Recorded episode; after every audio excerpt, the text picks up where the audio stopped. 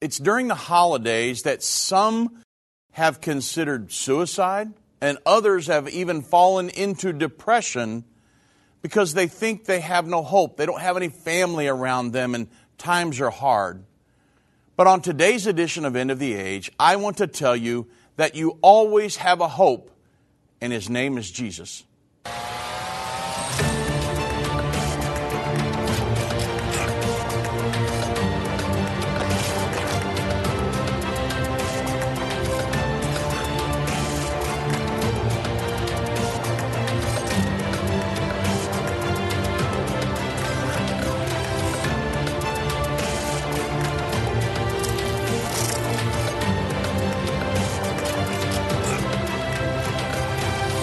You're listening to an End of the Age encore presentation.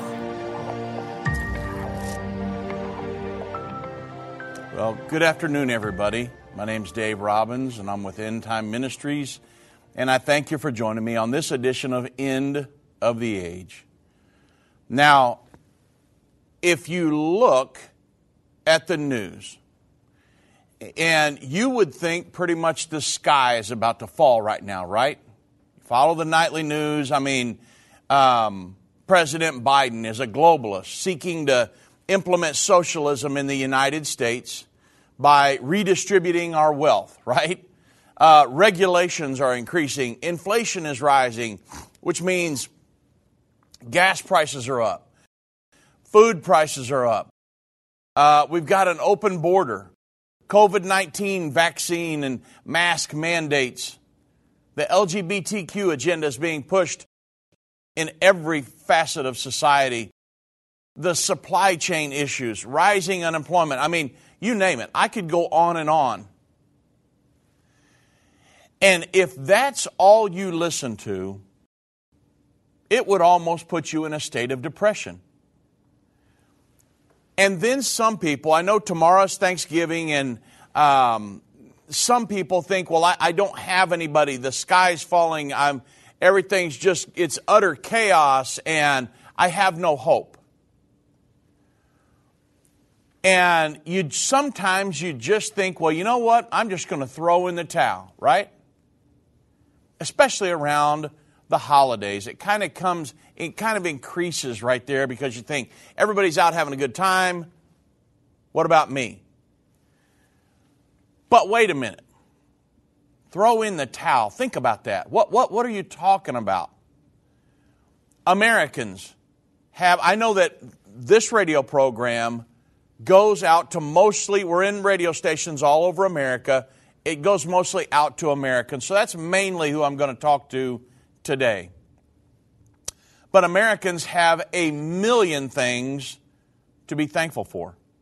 Tomorrow, the, the vast majority of Americans will drive a heated or an air conditioned car, depending on where you're at, while taking, uh, talking on your smartphone on a nice paved road without a fear of Hezbollah or Hamas, Al Qaeda, ISIS, Boko Haram, or any other terrorist proxy attacking you on the way to eat dinner. You'll sit down at a nice dinner in an air conditioned or a heated home with your family and have a nice, bountiful dinner. Now, I'm saying the big majority of Americans will do that. And you might be saying, well, I won't experience any of this. And, but there's still hope. There's still a million things to be thankful for. I mean, think about it. You could, we're not trying to um, escape the Taliban in Afghanistan, right? Or digging in a dumpster for your next meal in Venezuela, or experiencing a famine in Madagascar, uh, living uh, under the thumb of a communist regime in China. If you're living and breathing today, Americans have much to be thankful for. You say, but yeah, inflation, gas prices. Well, I understand all that. But still, a big majority of Americans live like kings compared to the rest of the world. We have much to be thankful for. We are a blessed nation. And compared to even kings of years ago, in history, um, Nebuchadnezzar ruled a global empire, but he could never go to a faucet and turn on the water. Think about that. He could never go to a stove and turn it on and cook a pot of uh, beans. So we live really better than the kings, uh, leaders of global empires of yesteryear. And even though times look bleak, really, we've got a lot to be thankful for. But above all else, no matter what your situation, if you're living and breathing, you have a hope in Jesus Christ. There is never a reason to throw in the towel on life. Colossians 1:27 the Bible says to whom God would make known what is the riches of the glory of this mystery among the Gentiles which is Christ in you the hope of glory. That's our hope. Christ in you. 1 Peter 3 5. Blessed be the God and Father of our Lord Jesus Christ, which according to his abundant mercy hath begotten us again unto a lively hope by the resurrection of Jesus Christ from the dead, to an inheritance incorruptible, undefiled, and that fadeth not away, reserved in heaven for you, who are kept by the power of God through faith unto salvation, ready to be revealed in the last time it's very important that everybody understand that you always have a hope. You say, well, yeah, but I, I understand society and the, everything going on in the news. I understand all that too. I live in the same world that you do. I read the same news that you do. But as long as you have Jesus Christ and you've got your hand in His hand, you always have a hope. There is never a reason to throw in the towel. So, 2,000 years ago, Jesus Christ died for you to give you a plan of salvation that would allow you to become a born again Christian. It's the most important topic that we could talk about today on the radio, the day before Thanksgiving. No matter who you are, no matter what you've done, no matter where you are in life. You say, well, but Dave, I've made this big uh, mistake years ago. It's irrelevant to God. God can bring you out of that situation. There is no need for the horrific, a horrific act of a suicide and no need to throw in the towel. And especially for depression. Let me give you the answer for that Jesus Christ. Many folks believe because, well, let me, let me just hold for the break here because I want to make sure I get my points across today because it's very important because a lot of people go into a state of depression. I don't have anybody to eat dinner with. I don't know. You know, the thing is, we're going to try to give you a remedy for some of this stuff on the other side of the break. You always, always, always have a hope, and that's in Jesus Christ. Very, very important. Major internet companies are silencing and censoring Christian voices online. These companies are trying to control what you see and hear. Almost 200 videos of ours have been marked as restricted online right now.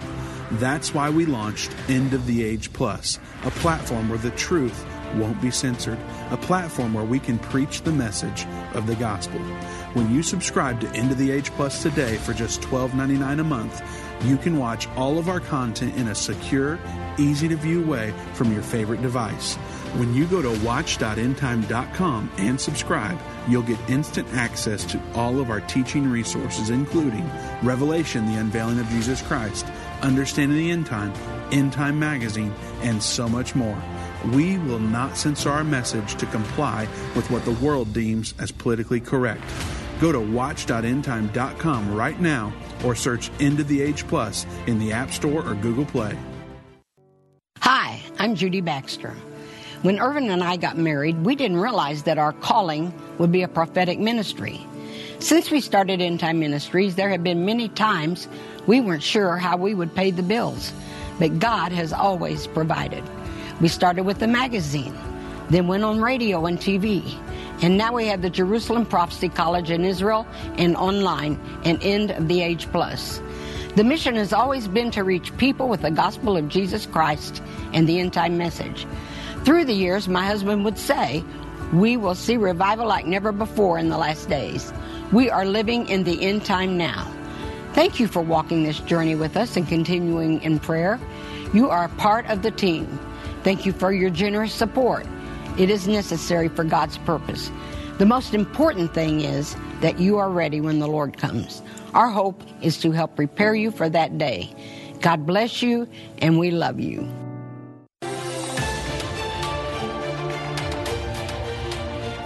You're listening to an End of the Age Encore presentation. You know, everyone, we deal with all kinds of people here at End Time Ministries and um, families and just, you know, people that just don't think they don't have a family. And, you know, many folks, because they don't have a family, they go into a, a kind of like a, um, into a depression around a holiday and some different times and However, I want to tell you that there is a giant family out there for you, and it's called the church. End Time Ministries for years has connected people with a true Bible believing, Bible teaching church. All we need is a zip code, and I can find you a church. This is the best way that I, Dave Robbins, End Time Ministries, down here in Plano, Texas, can help you wherever you're at. And you say, well, how's all this stuff work? Well, the, the, let's talk about Jesus. How does this stuff work? Because the church is the bride of Christ, the, the body uh, that, um, with many members on the earth. Jesus' method of ruling the world. How do you become part of that? Well, the coming of Jesus was really to be more than just fame and celebration. Um, and if we look at what happened around those events 2,000 years ago, let me just give you a little bit of history here and a little bit of Bible. There was a Jewish priest by the name of Simeon. He was shown by God that he would not die until he saw the Messiah. When Mary and Joseph brought the baby Jesus to the temple to present him unto the Lord, Simeon was there and realized who Jesus was, that he was the Messiah.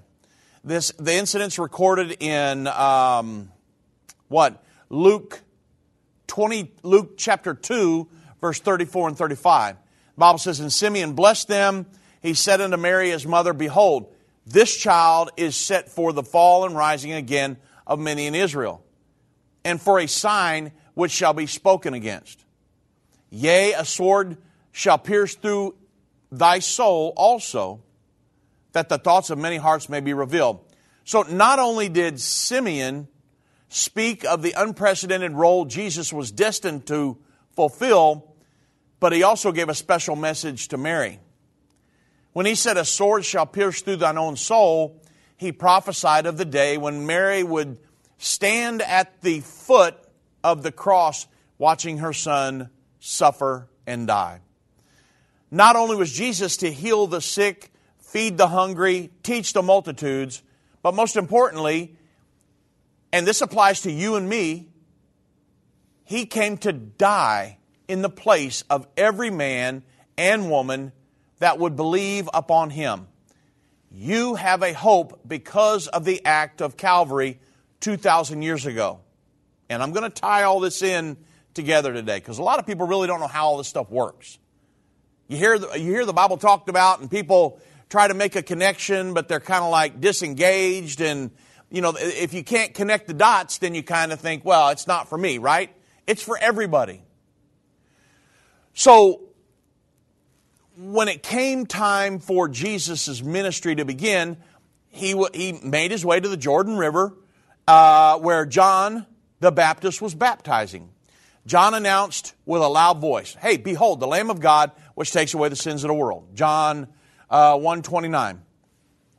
The Jews understood a Passover lamb had to be offered each year to protect them from the visitation of the death angel, right?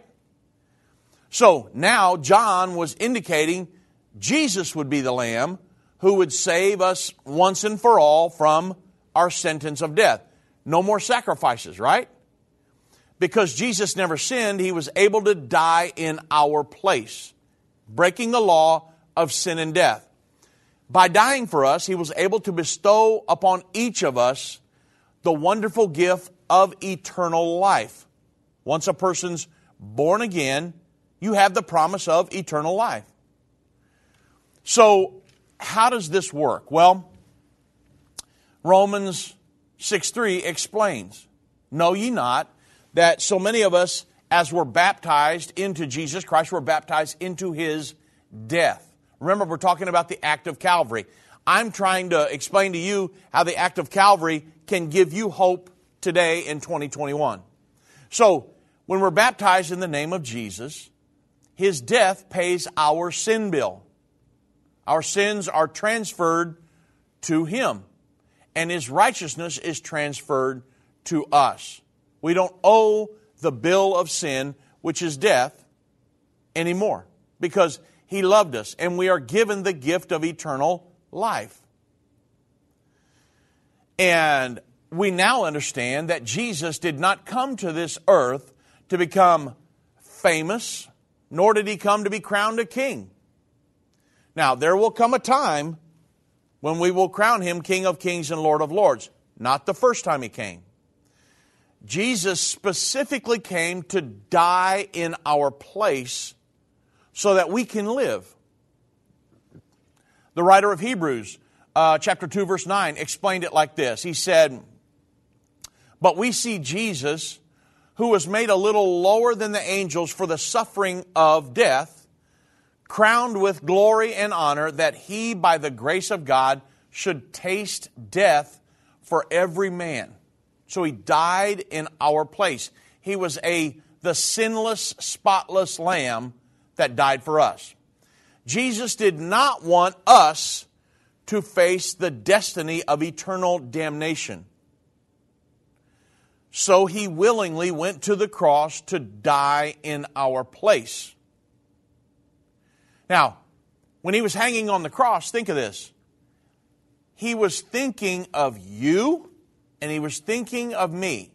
You say, Well, I don't have any friends. No, that's not true. You've always got a friend in Jesus. I don't have any family. Not true. You always have family in Jesus. You always have a hope. And so, if you think about it, the entire Bible is centered around the event, the act of Calvary. Calvary, Jesus Christ came to prepare us for his second coming. So, really, it's centered around that event. And then, of course, it does prophesy about the second coming, but without the first coming, we would all be in a big hurt right now. So, do you, do you need something to be thankful for this holiday season? Because, I, like I said, I went through all of these news stories, and I mean, I could get, if I did not have Jesus, I've told people this today if I didn't have Jesus, I would, it could be easy for me to go into a depressive state because I, I live in the news every day. And if you just follow the news, the, the, the, liberal news media, yes, it could seem like the sky is falling. But with Jesus, you have hope. Without Jesus, you, what do you hope in? Your bank account? That could be gone tomorrow. Your health? That could be gone tomorrow. Your, your job? That could be gone tomorrow. What do you hope in? Jesus Christ. Because He's the one that will take you through the tough times. L- let me share a story with you um, that you can share with your loved ones. And, and I would think about this tomorrow. What am I thankful for? Yes, we're thankful for family, certainly. I'm thankful for the bountiful feast uh, that many of us will have tomorrow. A big majority of Americans will have. Even if you went to McDonald's, you'd be eat, it's better than digging out of a dumpster down in Venezuela, right? I mean, think about that. We live, we've got so much to be thankful for, even if you don't have this gigantic feast tomorrow. If you just run by McDonald's on the way home, you're still doing better than a lot of people around the world. A lot of people hope for a bowl of rice once a day. Or they're hoping to, like I say, dig through a dumpster, or, you know, some people won't eat. And so you've, you've always got a hope. You've always got something to be thankful for.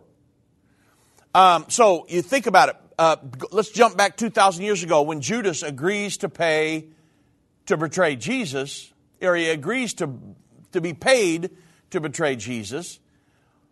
The Bible says, um, then one of the twelve, called Judas Iscariot, went to the chief priest and he said, uh, What are you willing to pay me if I deliver Jesus to you?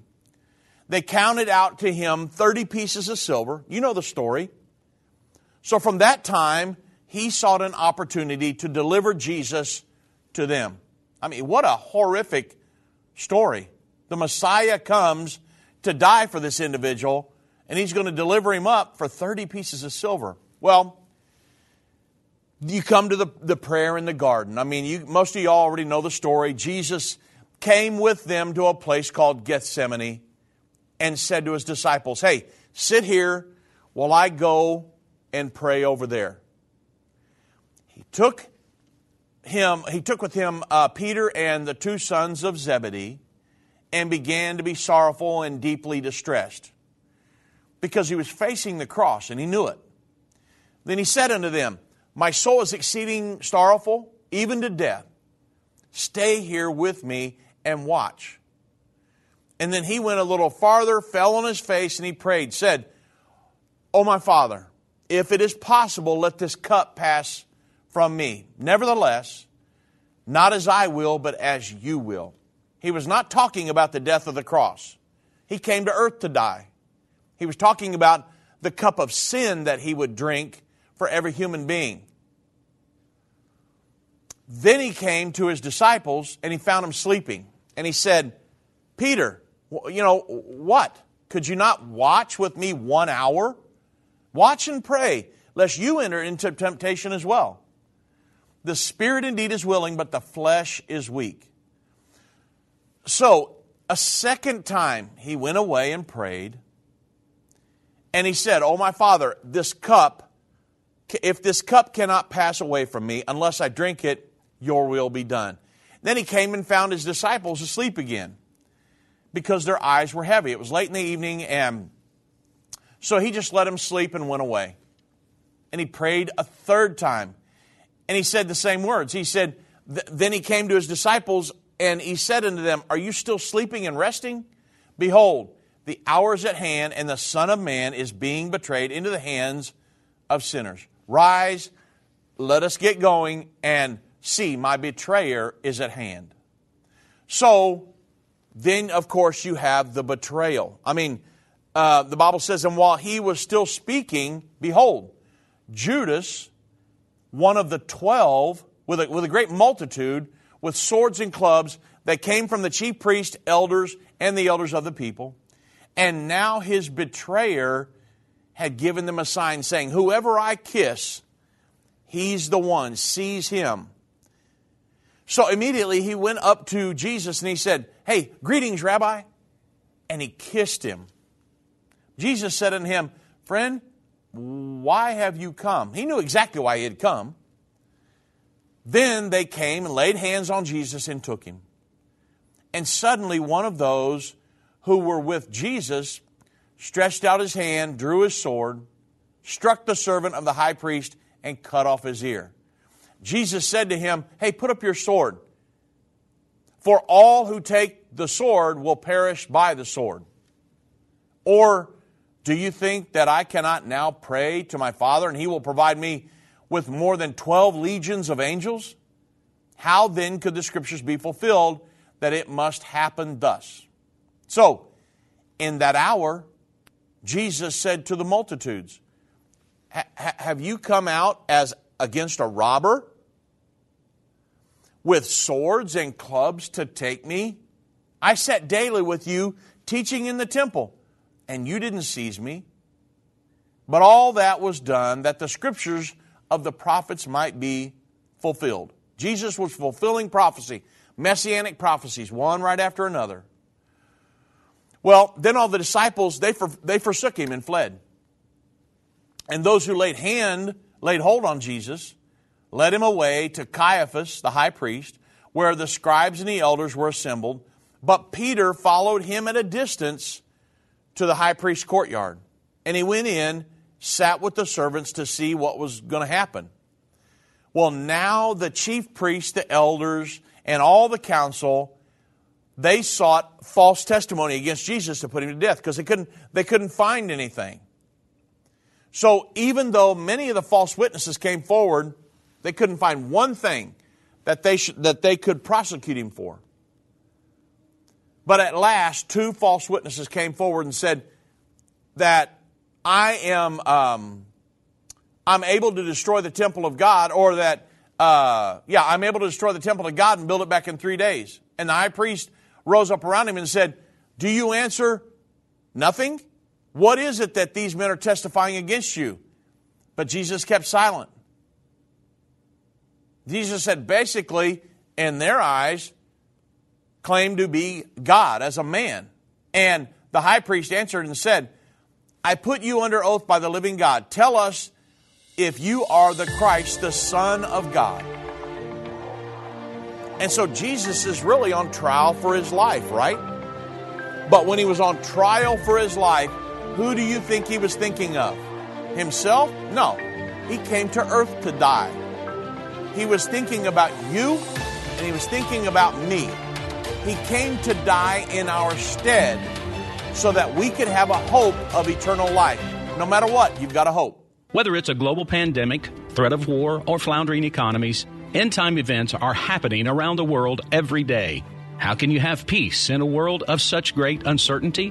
With the End Time magazine subscription, you can gain a deeper understanding of current events and its prophesied repercussions. End Time magazine's exclusive content and prophetic insight allows you to understand where we are in the end time. It will give you peace when horrific news and events happen. When you subscribe today to End Time Magazine for 12 months for just $19.99, you can have hope for the future because you will understand what the Bible says about the time we are living in. You'll get access to exclusive articles like the prophesied American Israeli Alliance, End Time Do's and Don'ts, and Could School Choice Save America? Subscribe for you or a friend right now. Go to endtime.com or call 1 800 End Time. That's 1 800 ENDTIME. The symbols and prophecies within the book of Revelation have perplexed Christians and unbelievers around the world. In his final work, Revelation, the unveiling of Jesus Christ, Part 2, the late Irvin Baxter unlocks the mystery of the book of Revelation with in depth analysis and commentary like you've never heard before. These comprehensive study tools, available for $299, will deepen your biblical understanding. Don't miss this special offer. Call 1 800 End Time or go to endtime.com. If your station only carries the first 30 minutes of End of the Age, go to endtime.com and click the watch button to continue today's broadcast. You can also finish up later by clicking the archive button.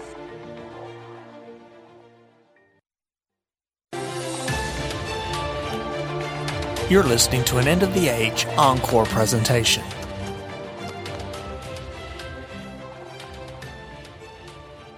So Jesus is on trial for his life. Jesus said to him, Well, it is as you said. Nevertheless, I say to you, hereafter you will see the Son of Man sitting at the right hand of the power and coming in the clouds of heaven. Well, the high priest tore their clothes and said, Well, hey, has he not spoken blasphemy? What further need do we, do we have of witnesses? Look now, you have heard his blasphemy. What do you think? And they answered and said, He's deserving of death. Well, that was the plan all along. They were just looking for something. And then they spat in his face and they beat him and others struck him with the palms of their hands and said, Prophesy to us, Christ. Who is the one who struck you? Peter was outside in the courtyard, and a servant girl came to him and said, Well, you also were with Jesus of Galilee. And Peter denied it before them all, saying, I don't even know what you're talking about. And when he had gone out into the gateway, another girl came to him and said, Hey, wait, wait, wait, wait, wait. This fellow right here also was with Jesus of Nazareth. And again, Peter denied an oath. I don't even know the man, he said. A little later, those who stood by came up and said, Peter, surely you also are one of them because your speech betrays you. And the Bible says, then he began to curse and swear, saying, I don't even know the man. And immediately a rooster crowed. And Peter remembered the words of Jesus, who had said to him, Peter, before the rooster crows, you will deny me three times. So it smote Peter because he loved the Lord. And he went out into the night and wept bitterly. When morning came, all the chief priests and the elders of the people, they plotted against Jesus to put him to death. Because he was taking there he had huge crowds following him and they weren't they weren't looking to these high priests anymore. They were following Jesus and the words that he spoke. And so when they had bound Jesus, they led him away and delivered him to Pontius Pilate, the governor. So now Jesus stands before the governor. And the governor asked him and said, Well, hey, are you the king of the Jews? Jesus said to him, Well, it is as you say. And while he was being accused by the chief priests and elders, he answered nothing. Then Pilate said to him, Well, hey, do you not hear how many things these people are testifying against you? But he answered him not one word, and so that the governor was just marveled greatly. Uh, normally, people be uh, arguing uh, as a you know for their life, but he just stood there. Now, at the feast of uh, uh, the feast of the governor was accustomed to releasing to the multitude one prisoner whom they wished, and at the time they had a notorious prisoner called Barabbas. Therefore, when they had gathered together, Pilate said to them, Well, whom do you want me to release to you? Barabbas, who's this horrible individual in society, or this Jesus, who I can't even really find anything wrong with, who is called Christ? For he knew that they had handed him over because of envy. Pilate knew what was going on. And while he was sitting on the judgment seat, his wife come to him and said, Hey, don't have anything to do with this guy. I, I, I, I suffered many things today in a dream because of him. But the chief priests and elders persuaded the multitudes that they should ask for Barnabas or Barabbas and destroy Jesus. And the governor answered and said unto them, Which of the two do you want me to release unto you? And they said, Barabbas. And Pilate said unto them, What then shall I do with this Jesus who is called Christ? And they said, Let him be crucified. And the governor said, Why? What has he done? What evil has he done? But they cried out all the more and they said, Look, let him be crucified. So while Pilate saw that he could not prevail at all, but rather that uh, this uh, tumult was rising, he took water, washed his hands before the multitude, and he said, Look, I'm innocent of the blood of this guy. You guys see to it. And all the people answered and said, Well, hey, then his blood be on us and our children. I mean, what a, what a horrific statement, and what a damning statement that that was. Well, he released Barabbas to them, and when he had scourged Jesus, he delivered him to be crucified. Well, then the soldiers of the governor took Jesus into the praetorium and gathered the whole garrison around him. And this is horrific. They stripped him, put a scarlet robe on him, and when they had twisted a crown of thorns, they put it on his head and, and gave him a reed in his right hand. And, and, you know, they bowed the knee before him and they mocked him. He had never done anything to anybody. And they said, Oh, yeah, hail the king of the Jews. Ha! Look at this guy. And then they spat on him and they took the reed and they struck him on the head. And he had the crown of thorns on him. And when they had mocked him, they took the robe off of him, put his own clothes back on him, and led him away to be crucified. And as they came out of that, they found a man of Cyrene, Simon was his name. And they looked at him and they compelled him to bear Jesus' cross. And when they had come to a place called Golgotha, I've been there many times, what they consider to be a Golgotha, and that is to say, the, uh, the place of the skull. They gave him sour wine mingled with gall to drink, and but when he had tasted it, he wouldn't drink of it. It was nasty. And then they crucified him and divided his garments, casting lots, that it might be fulfilled, which was spoken of by the prophet. They divided my garments among them, and for my clothing they cast lots. Jesus was fulfilling every single messianic prophecy given in the Old Testament. And they sat down and they kept watch over him there. And they, they because he was in the process of dying now. And they put over his head the accusation that was written against him. This is Jesus, the King of the Jews. Well, the two robbers that were crucified with him one on the right, the other on the left. And those who passed by blasphemed him, wagging their heads and saying, You who destroy the temple and build it back in three days, save yourself. If you are the Son of God, come down off the cross.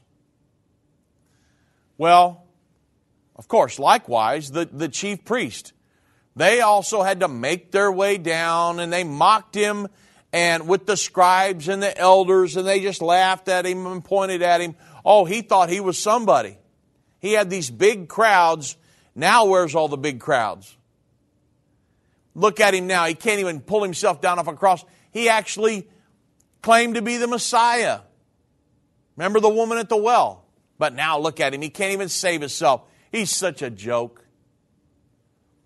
He saved others, raised people from the dead, did all these many mighty miracles, but he can't even save himself. If he is the king of Israel, let him come down off that cross and we'll believe him. He trusted in God. Let him deliver him now. If he will, if it will have him. Because he said, I am the Son of God. Even the robbers who were crucified with him reviled him with the same thing. Well, now, from the sixth hour until the ninth hour, there was darkness over all the land. And about the ninth hour, Jesus cried out with a loud voice, and he said, Eli, Eli, Lama Sabachthani. That is, my God, my God, why hast thou forsaken me? He, when he had drank the cup of sin, he felt the God forsaken feeling of every sinner, every murderer, every adulterer, every pedophile, some of those who stood there, when they heard that, they said, This man is calling for Elijah. Well, immediately, one of them ran and took a sponge, filled it with sour wine, and put it on a reed and offered it to him to drink. And the rest said, Let him alone. Let us see if Elijah will come to save him. And Jesus cried out with a loud voice and yielded up his spirit. Well, then behold, of course, the veil of the temple was torn in two from top to bottom. And the earth quaked, and the rocks were split, and the graves were opened. And many bodies of the saints who fell asleep were raised from the dead and came out of their graves after his resurrection. And they went into the holy city and appeared to many. So when the centurion and those with him who were guarding Jesus, they saw the earthquake and the things that were happening, they feared greatly. And they said, Truly, this was the Son of God. And many women who followed Jesus from Galilee, they, they, ministering to him, were they were there looking from afar off. Among, amongst them was Mary Magdalene, and also uh, Mary, the mother of James, and um, Joseph, and the mother of Zebedee's sons. And now, when evening had come, there came a rich man from Arimathea named Joseph, who himself had also become a disciple of Jesus. And he went to Pilate and he asked for the body of Jesus. Pilate commanded the body to be given to him. And when Joseph had taken the body, he wrapped it in clean, a clean linen cloth and laid it in his new tomb, which he had hewn out of the rock. And he rolled a large stone against the door of the tomb and he left. Well, Mary Magdalene was there and the other Mary sitting opposite the tomb. And on the next day, which followed the day of preparation, the chief priests and the Pharisees gathered together to Pilate and said, Hey, sir, we, we remember that he was still alive, how that deceiver, after the three days, he said that he, after three days I will rise. And they said, Look, we want you to command that the tomb be made secure until the third day lest his disciples come by night and steal him away and say to the people, well, hey, he's risen from the dead. So the last deception is going would be worse then. And Pilate said unto them, You have a guard, go your way, make it secure as you know how. And so they went and they made the tomb secure, sealing the stone and setting the guard. well, after the Sabbath, as the first day of the week began to dawn, Mary Magdalene and the mother, uh, the other Mary, came to see the tomb. And behold, there was a great earthquake, for because an angel of the Lord descended from heaven and came and rolled back the stone from the door, and he sat on it. And his countenance was like lightning, and his clothing was white as snow, and the guards shook for fear of him and became like dead men. But the angel answered and said unto the women, Don't be afraid, for I know that you seek Jesus who was crucified, but he's not here. He's risen, as he said he would do. Come and see the place where the Lord lay. So, folks, because of this act right here, every person on the planet has a hope of eternal life. There's no one without hope. Let End Time Ministries help you to get in contact with a good church and introduce you to Jesus if you don't know him. I've been part of the End Time family from the beginning over 30 years ago when my parents, Irvin and Judy Baxter, began ministry from the recliner in our living room. My name is Jana Robbins. I have the pleasure of connecting with our incredible partners every day. End Time is a small nonprofit that runs a high traffic website, a daily TV and radio show, the Prophecy College in Jerusalem, and more. Although we have less than 30 team members, we are able to serve tens of millions of people each month. We survive on the goodness of God and donations averaging about $50. If everyone hearing this message gave $22, our financial needs would be met for the year. If you only give to one cause per month, please consider partnering with End Time to help get the message of our soon coming King out to the world. Call us at 1 800 End Time to give today, or go to endtime.com to become a monthly or one time partner.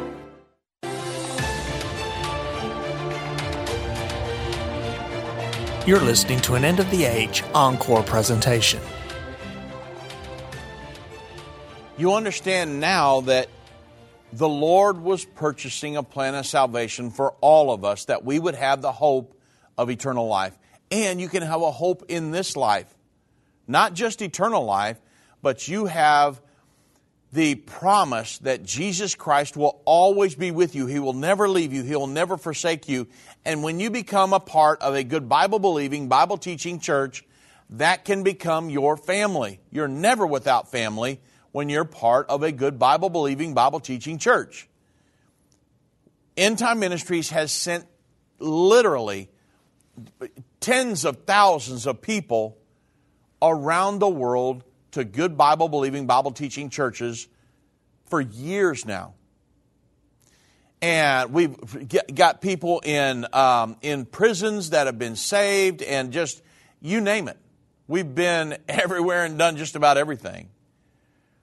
And the best way you can give somebody hope, because what are you going to hope in? You're going to hope in government? You're going to hope in your bank account, your education? I mean, those are things that can help you through this life, but a hope deep down inside. Where am I going in eternity? How am I living my life? What, where's my hope lie? It's in Jesus Christ. That is true hope, folks. So the story goes on really quickly. Um, they, they said, Come see the place where the Lord lay, the angels, and go quickly and tell his disciples that he is risen from the dead. And indeed, he is going before you into Galilee. And there you will see him. Behold, I have told you. So they went out and quickly from the tomb with fear and great joy and ran to bring his disciples the word. And as they went to tell the disciples, behold, Jesus met them. And he said, Rejoice. So they came and, and, and held him by the feet and worshiped him. And Jesus said to them, Don't be afraid. Go and tell my brethren and go to Galilee, so there that they will see me.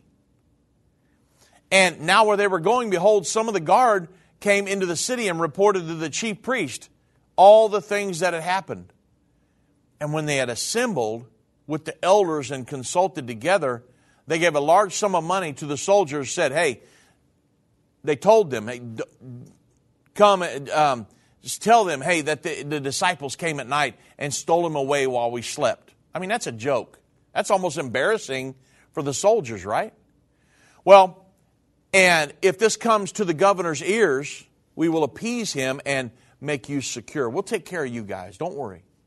So they took the money and did as they were instructed, and this saying is commonly reported among the Jews to this day, right? So then the 11 disciples went away into Galilee to the mountain which Jesus had appointed for them. And when they saw him, they worshiped him but some doubted. And Jesus come spoke to them and said, Hey, you know, all authority has been given to me in heaven and earth. Go therefore, make disciples of all nations, baptizing them in the name of the Father, Son, and Holy Ghost, and teach them to observe all the things that I've commanded you, and lo, I'm with you always, even to the end of the age. So when, when uh, Jesus was on the cross, guess what? You, everybody listening to me, you were on his mind. He came to die for you and me. You have a hope today. Jesus loves you today. You say, well, hold on a minute, Dave. Stop the presses. You don't know what I've done. That is a lie from the enemy. I've had people say, well, I, I can't darken the doors of a church because the roof's going to fall in. You, I've heard that I don't know how many times. That's a lie from the enemy of your soul. Jesus does not care what you've done in your previous life, in, in throughout your life. The, um, they brought a woman to Jesus caught in the act of adultery. And they said, Hey, threw her down at his feet and said, The law says that we should stone this woman. What do you say? Jesus didn't say a word. He just stoops down, starts writing in the sand. And one by one, her accusers start to peel off. We've thought for years, I, I can't prove this scripturally, but it's, we've always speculated that Jesus was writing what, and again, I can't, I want to make sure this is an opinion, but we've always speculated that Jesus might have been writing some of the sins that they had done. Because they started to peel off. You know, let him that is without sin cast the first stone. And so he started saying, hey, Jim done this, and John done that, and David did such and such. And they all started peeling off. And when he looks up, they're all gone. And he says to the woman, now again, the law said she should be stoned. But Jesus looked at her, had compassion upon her, and he said, Where's your accusers? And she said, I don't have any. And he said, Neither do I condemn thee. But he didn't let it go at that. He said, Go your way and sin no more. Don't continue on like you were doing. I'm not going to condemn you, but don't go your way, sin no more. So, when you come to Jesus, you simply repent. I've, I've known people that have done some horrific things in their life, been members of gangs, and did horrible acts of violence. I had a friend that murdered somebody. I have, I actually have two friends that murdered somebody, but I've got one friend who came to the Lord. I mean, horrific acts in their past. Everything you can imagine, just about. And I've dealt with so many people over the years and seen people come to the Lord. And God forgave that individual. They got in a good Bible believing, Bible teaching church, changed their life. I mean, just a whole different person. You say, but yeah, they committed X sin. Irrelevant. Jesus made them whole and you say, but yeah, Dave, I'm a backslider. I have, I've, I, I knew the Lord. I received the Holy Ghost. I was baptized. I had been born again, but I walked away, and there's no way the Lord would take me back. That is a lie from the enemy of your soul. Don't be caught up in that lie. Say, I don't have any hope. That's not true. You have a hope today. Let me tell you something. Me, Dave Robbins, I was backslidden. Irvin Baxter was my father in law. And I backslid. Done horrible things. And guess what? God miraculously brought me back in church. He brought my wife back in church, put our marriage back together, and we have our marriage has never been better. We have a wonderful marriage today. I have the best wife that you can imagine. She's the perfect person for me. God picked the perfect one, but we almost ruined it. But God brought us back in church, gave us our marriage back, gave us a relationship with Him, and now we're walking straight forward, working in the kingdom of God. Don't ever let Satan tell you you do not have, you do not have a hope. That is a lie from the enemy of your soul, folks. No matter what you've done, God will forgive it. The Bible says He is just to forgive you. It's a promise. but you've got to make a conscious decision. So, I told you this huge story today to let you know that all of that was done. The God of heaven came and robed himself in flesh to die for you and me so we could have a hope in this life and eternally. That I've got a friend in Jesus. He loves me regardless of what I've done. Now, become born again, you start living as a Christian. Turn away from your old life, live a new life. That's what this thing's all about. And you can have a peace in your soul that will change your world. You say, well, what about all this chaos? And what about the government? And what about the Biden administration and all these things that are happening in America? I understand all that. I live in the same America that you do. But I've got a peace in my soul that God is giving me, that I've got a hope of eternal life, and I've got a hope here on this earth if our hope was only in this life, uh, yes, I would be miserable. But my hope is not in government. My hope is not in finances. My hope is not in um, my uh, pedigree. My hope is not in the things that I possess. My hope is in Jesus Christ. He has never failed me, and He will never fail you. So you say, I, am without hope. Uh, we're going into this holiday season, but I don't have any hope. That's a lie from the enemy. You say, but yeah, Dave, you don't know my situation. I've known many, many, many horrible situations. I mean, devastating situations that when they turned to the Lord, the Lord would bring them peace that passes all understanding.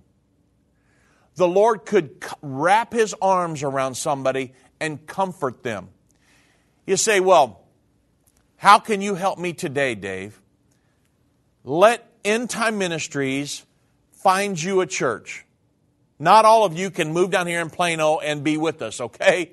So let us find you a church that will introduce you to Jesus Christ in your town. Send us your zip code. Um, D. Robbins at endtime.com. D. Norvell at endtime.com. Myself, Doug Norvell. We've been, I, I mean, for years and years, we've been finding people, churches all over the world. Say, just in America. Nope. I've got in touch with missionaries all over the world. We've got a huge database that I can tap into to find you a church. There's only been a handful of people over all these years that I could not find them a church. I've, there were some people that a good Bible believing, Bible teaching church was well over 100 to 150, maybe 200 miles from where they were located. And that was, that was hard. But that's only been a handful of people in all of the tens of thousands that we've dealt with. So, like I said, the church is your family. At Calvary, Jesus purchased a plan of salvation so you and I could be with Him for eternity. You need something to be thankful for over the holidays? Say, oh, I don't have anything. I'm, this life's treated me bad. Be thankful that God gave you an opportunity to be saved and be, be a partaker of that. You need something to share with your family tomorrow. Well, everything that Jesus did on Calvary applies to you. He told Nicodemus, except a man's born again, he can't enter or see the kingdom of God. Be born again. Get in touch with a good Bible believing, Bible teaching church, and we can help you do that. Even over the holidays, email me. I'll reply tomorrow and I will help you find a church somewhere that because there's always hope. You're never without hope. Don't let the enemy of your soul lie to you. And we can help you. That's what we're all about. God bless.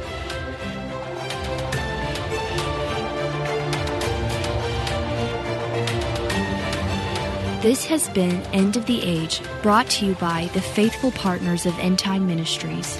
If you're not currently a partner with End Time Ministries or if you would like more information, we invite you to call us at 1 800 End Time. That's 1 800 363 8463 or visit us online at endtime.com.